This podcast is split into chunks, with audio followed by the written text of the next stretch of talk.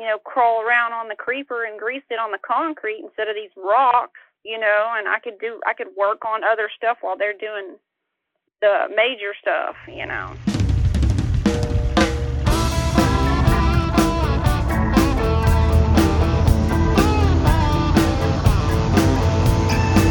So she does just about all of it.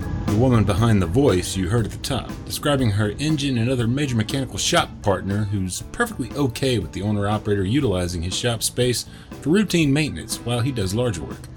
It's a testament to the value owner operators get from those close partners, which Crystal Rives has put a big emphasis on throughout the years, and particularly since she went out on her own with authority to haul cars in 2016.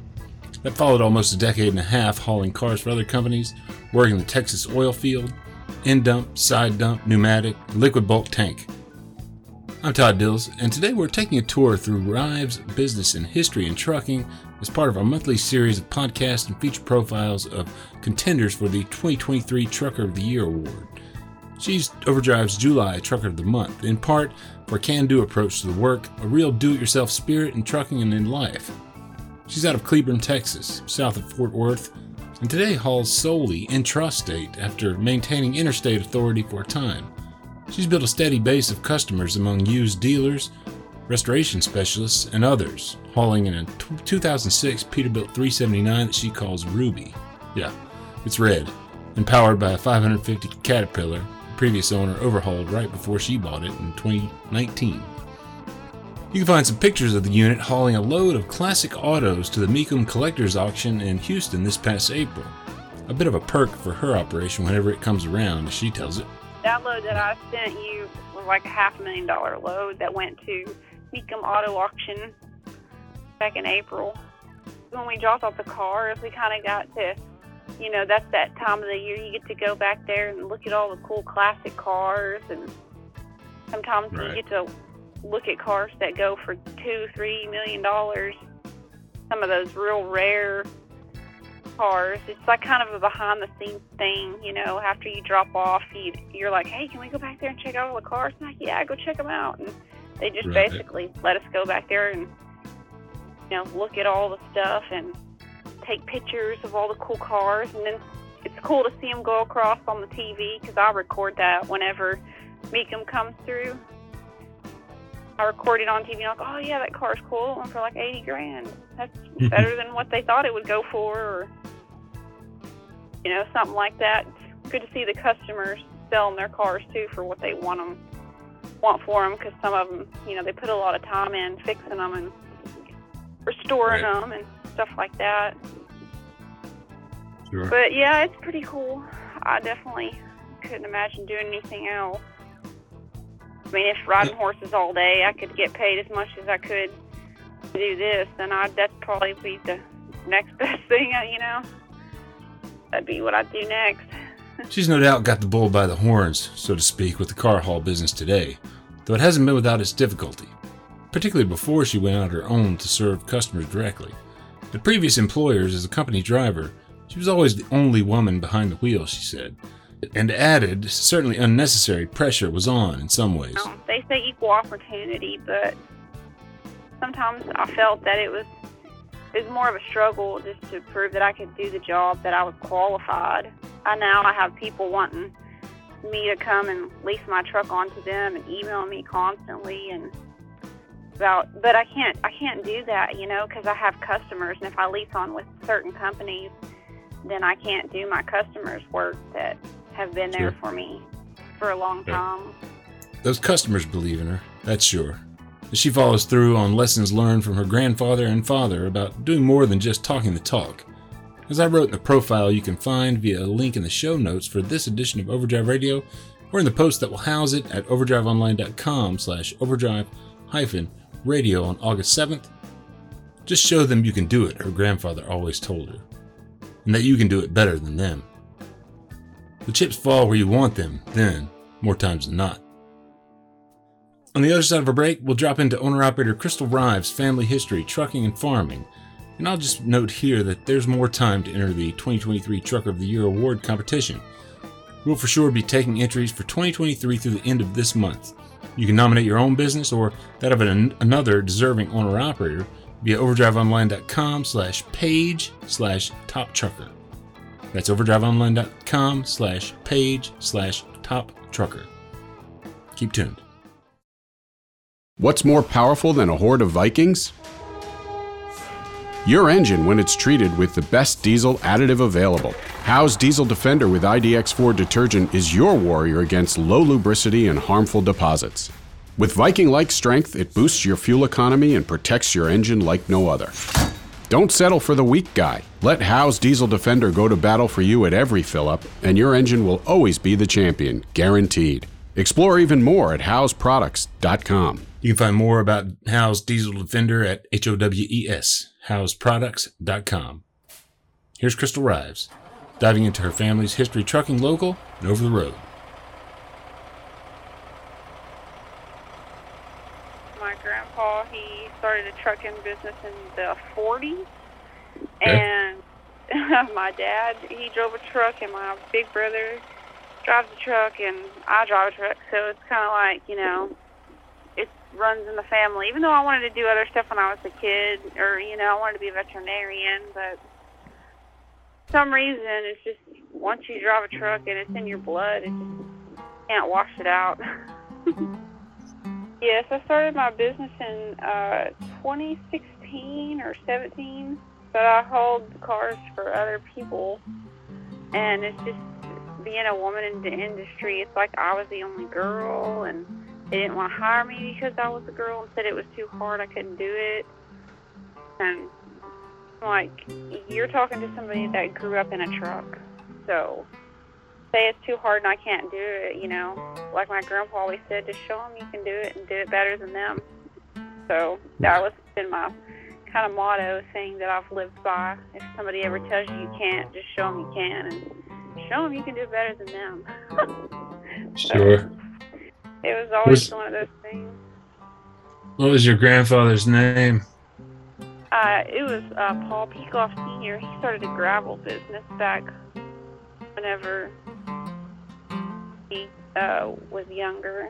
They owned a farm, so farming and trucking and kind of goes hand in hand. My grandpa, he passed away in 2003 and left the business to my dad. And my dad is in his like 60s now, so he's retired. He's got a hernia, and stu- bad back from driving. So, but he, you know, he don't drive trucks anymore. They, Okay. you know, my grandpa passed away, and my dad, he can't do it no more.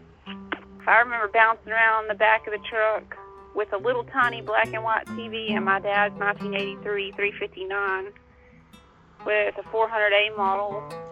It had that 15 speed, a little bitty sleeper back there, and he'd be like, "Watch, watch something," and we'd have like this little bitty five-inch black and white TV back there plugged in. But it, you know, and we'd stop at the cafe and get some chicken or something. Right. But old school trucking, that's Yeah, yeah. just kind of one of those things, you know. You just don't see a lot of people that were taught by the old school generation, like my grandpa and my that drove no trucks with air ride or, uh, you know, or don't you know, or they don't people don't even know what a five and four transmission is. They look at you like you're crazy, but we have two dump trucks too. We have a 73 Kenworth with a 5 and 4. It has a nice big old 400 big cam Cummins in it. We have a 94 Peterbilt dump truck. That's just like my side hustle, you know. But car hauling is definitely where I've made all my money. Okay. It's not easy because if it was, everybody would be doing it. Owner operator Rive's husband, Justin, keeps on hand a couple of dump trucks that he calls the pair's retirement plan, she said. And well, that's okay, but. I've been staying pretty consistently busy with my car hauling. Right. So I haven't really had to mess with the dump trucks other than just, you know, change oil on them and keep them running. Justin, he, my husband, he calls it our retirement plan. And I was like, ah, I was like, oh, I mean, that's okay. Um, but for me, you know, it's been something I've been doing since I was a little bitty kid, hauling gravel up and down you know, from the gravel pit in the back, and I can barely reach the pedals to push the gas. And then they're like, "Oh, the, you know, we had a couple of dump trucks that just stayed on the rock pit, and one of them didn't have no brakes. As long as you knew how to downshift and, you know, kind of put your tire in a hole, you were good."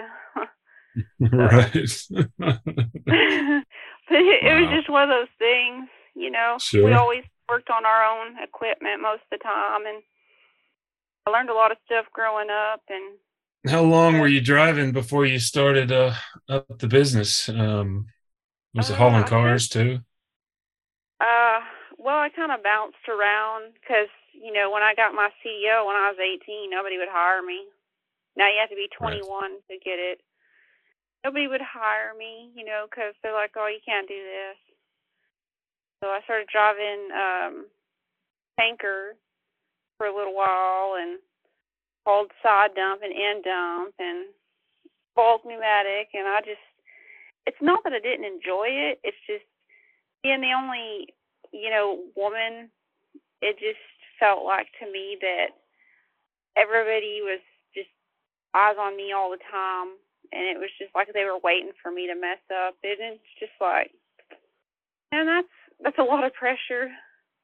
Right. But, you know, I did just about everything growing up. I helped with the gravel business. I screened gravel. I ran a bulldozer, D9, you know, and stuff like that. So I used to know how to do all that stuff when I was growing. I had to work on my truck. I changed my own oil and I climb underneath it and grease it. After about the first two times of greasing it with one that you use with your hand, you know, I, I bought me a DeWalt electric one. I was like, Sure. this, I was like, this is, mm-mm. It's a Yeah, I lot of mean, work, but it definitely, if you're willing to put the time in, it pays off in the long run. Oh, I started out in just like a little, uh, it's like a little international six car because it's all I could afford. Seven Okay. car, you know, and had to basically run seven days a week just to keep the truck going and get money built up where I could definitely upgrade to something different because that international was rough. It tore my back up. It was just, you know, Okay. short wheelbase, you know, trailer all the way split out, so it makes the steering real soft and floaty when you have that kind of weight pushing down on your drive axles all the time. It makes it have soft steering, which can be dangerous if you don't, you know, know what you're doing. But I definitely I got this truck back in I think I got this one in 2019. As a reminder, here she's talking about that 2006 Peterbilt 379 Ruby, Caterpillar powered. Been a good truck. I've poured so much money into it to get it like I like it. I like my stuff to where I can just get in it and go, and I know it's not going to break down because I know what I've done to it. I change oil every 10,000 miles.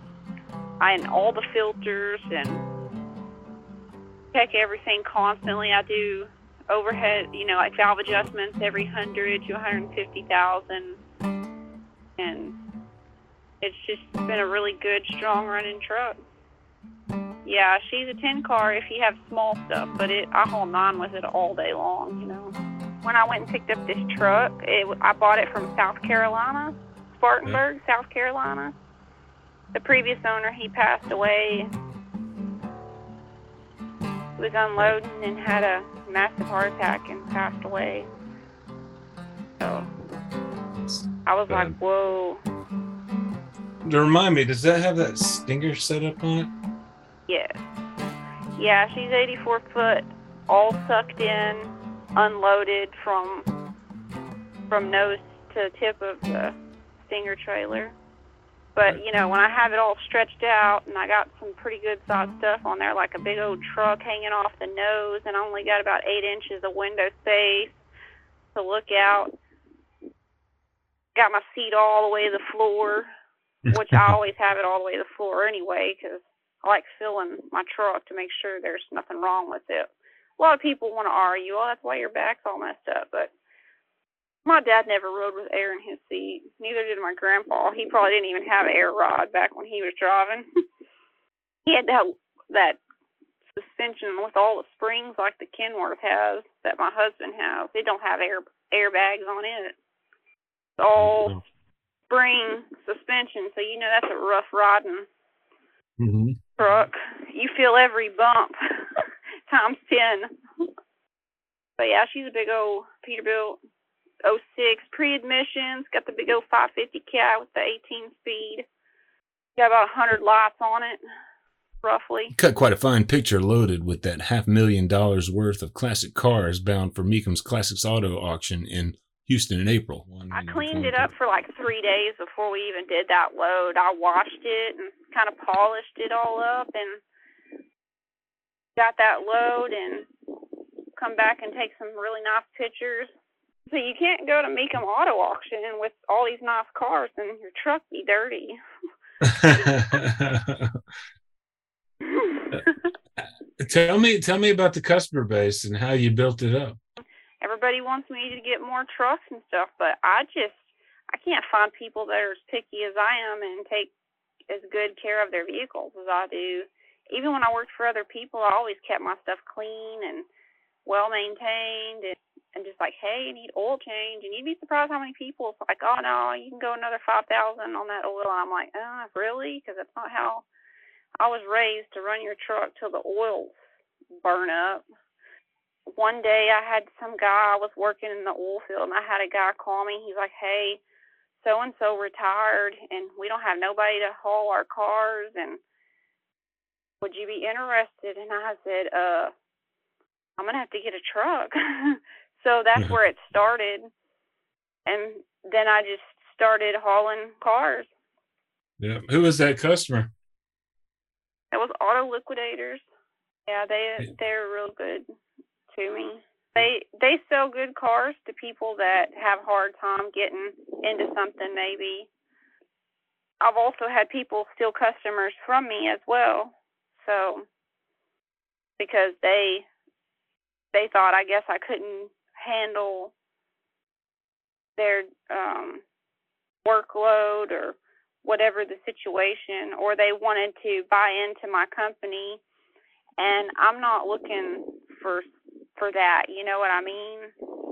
I'm not looking Right. to own ten ten headaches and Right. you know, one is enough.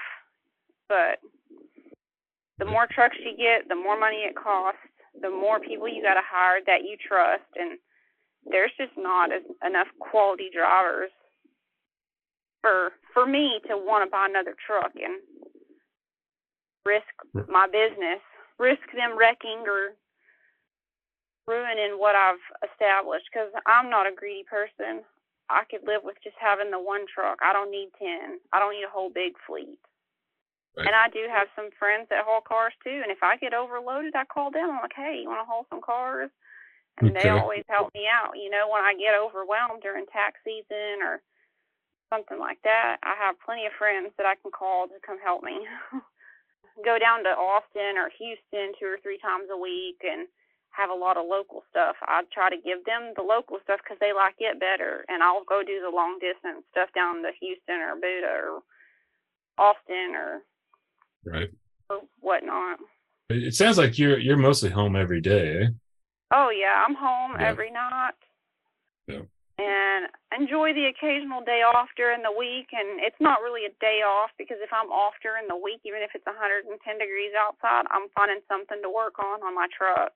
Even if Yeah. it's just going through and crawling under it and checking it from nose to tip to tail end or just looking for anything that could become a problem, I'll Yeah. fix it and then then I'll know, hey, you know, it's good to go for another you know, ten, I crawl underneath it every week.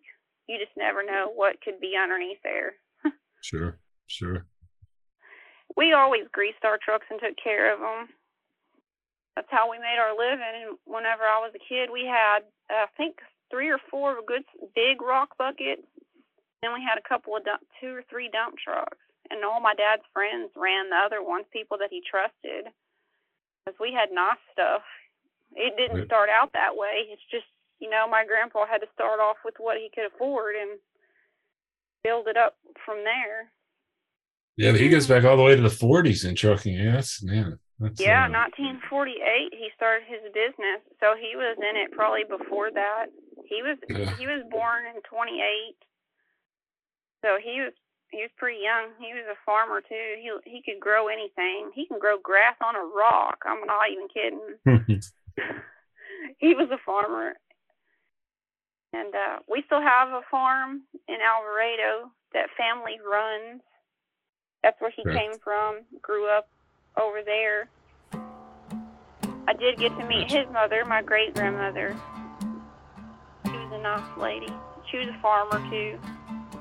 But we all come from that industry, the farming and trucking industry.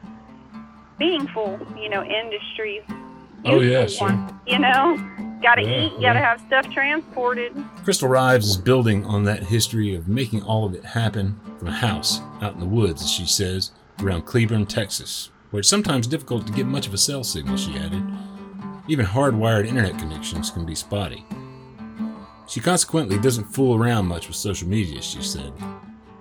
I thought about getting a Facebook page for my truck, Yeah. but you know, the Red Ruby of the South is what my husband calls her. But, but you have a name for it other than that. oh yeah, that's I just call her Ruby because she's red.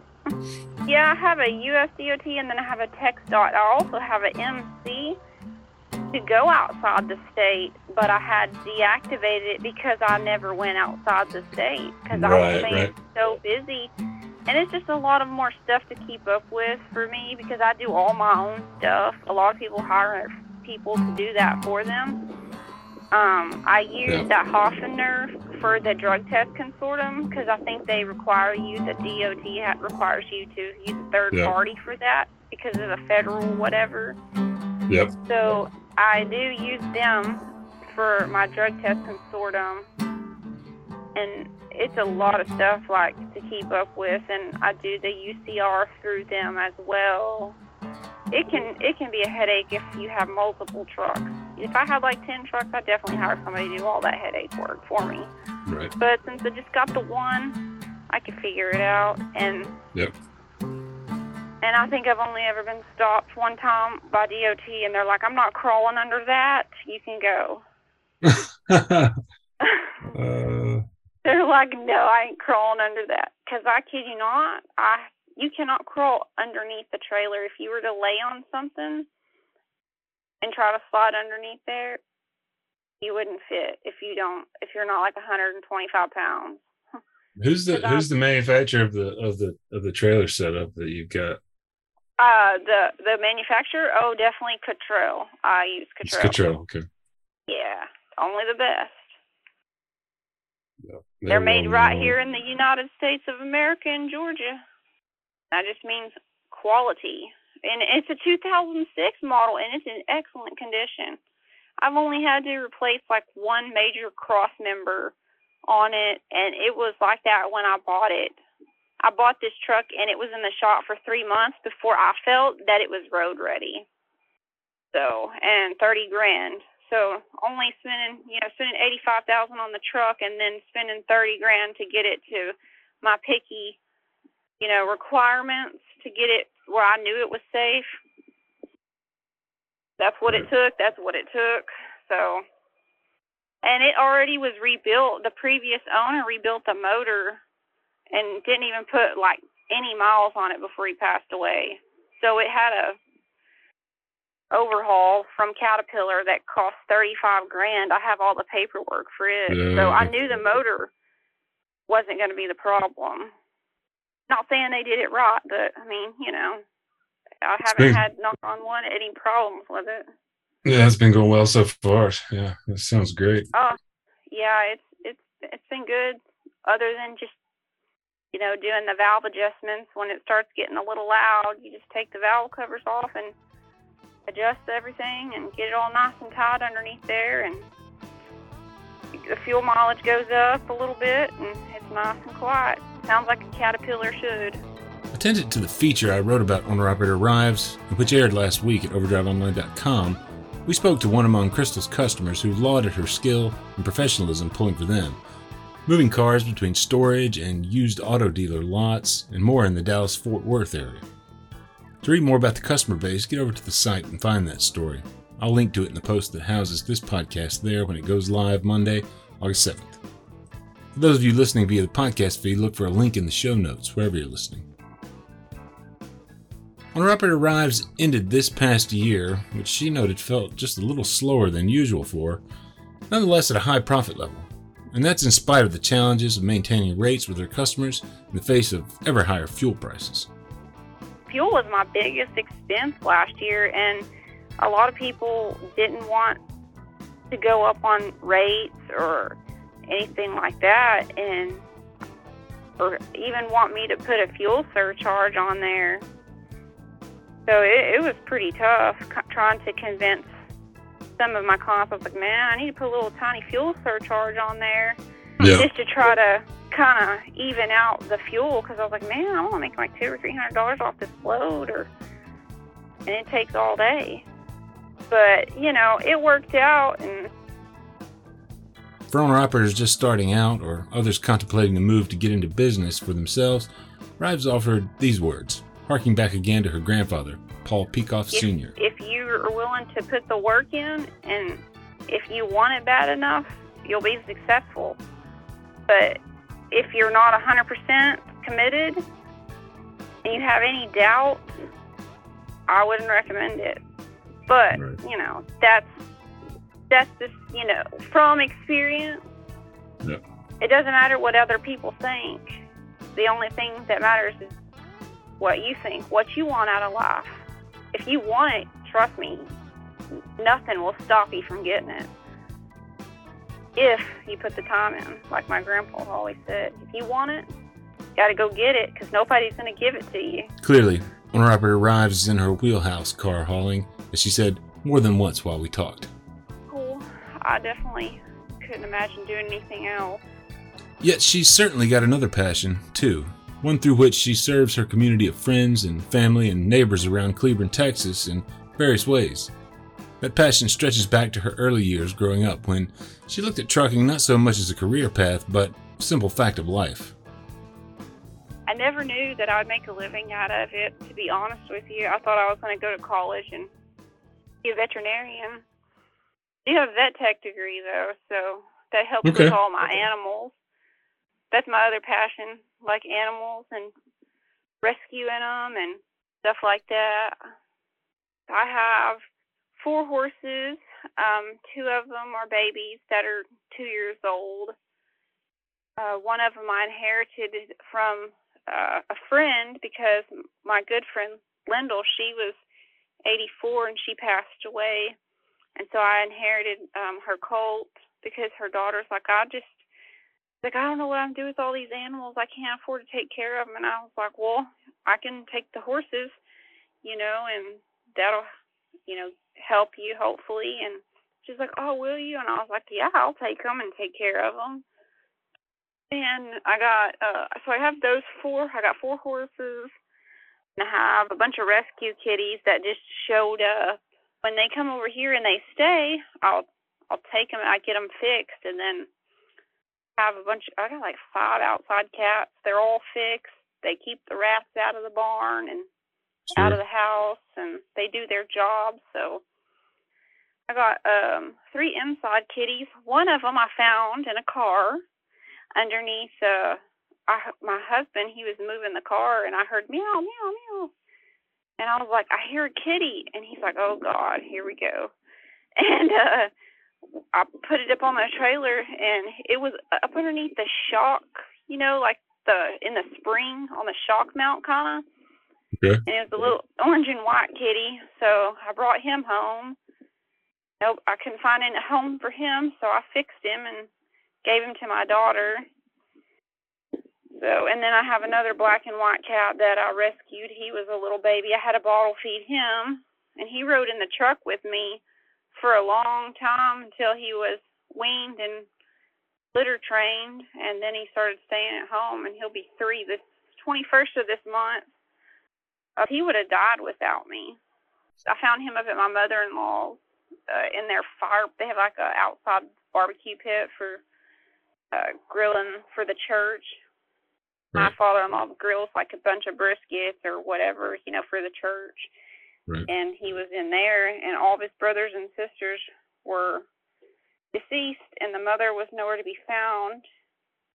Wow. So I heard him crying and screaming, so I rescued him. I named him TK. And um, it's like stands for a lot of different things, like Trucker Kitty or Tough Kitten. You know, 'cause mm-hmm. he he survived. Yeah, I bottle fed him. He laid in my lap um, while I was driving, and he would just like drink the bottle while I was bottle feed him while we were on the road and stuff. Read more about owner operator and July Trucker of the Month, Crystal Rives, Independent, Texas Intrastate Car Haul Operation via our profile of the business owner at overdriveonline.com. Here's a big thanks to Crystal for her time and to you for listening. I'll post a link to the larger story in the show notes wherever you're listening. Leave us a rating or review there if you haven't already, and send any direct feedback this way via our podcast message line at 615 852 8530. Always love to hear from you.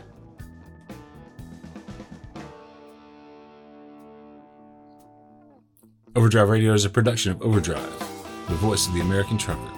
It's edited and produced by me, Todd Dills, with the acoustic guitar and other support of trucker songwriter Long Haul Paul Marhofer. The theme is Legend of the Snake Man by Marhofer, featuring the guitar work of Travis, the Snake Man himself, Lemick, Terry Two Socks Richardson on bass, keys by Tishomingo Jim Whitehead, and on drums, Andrew Marshall. The podcast is backed up further by Overdrive's own news editor Matt Cole, social media coordinator Holly Young, executive editor Alex Lockie, and video editors Lawson Rudisel and Andrew Gwynn.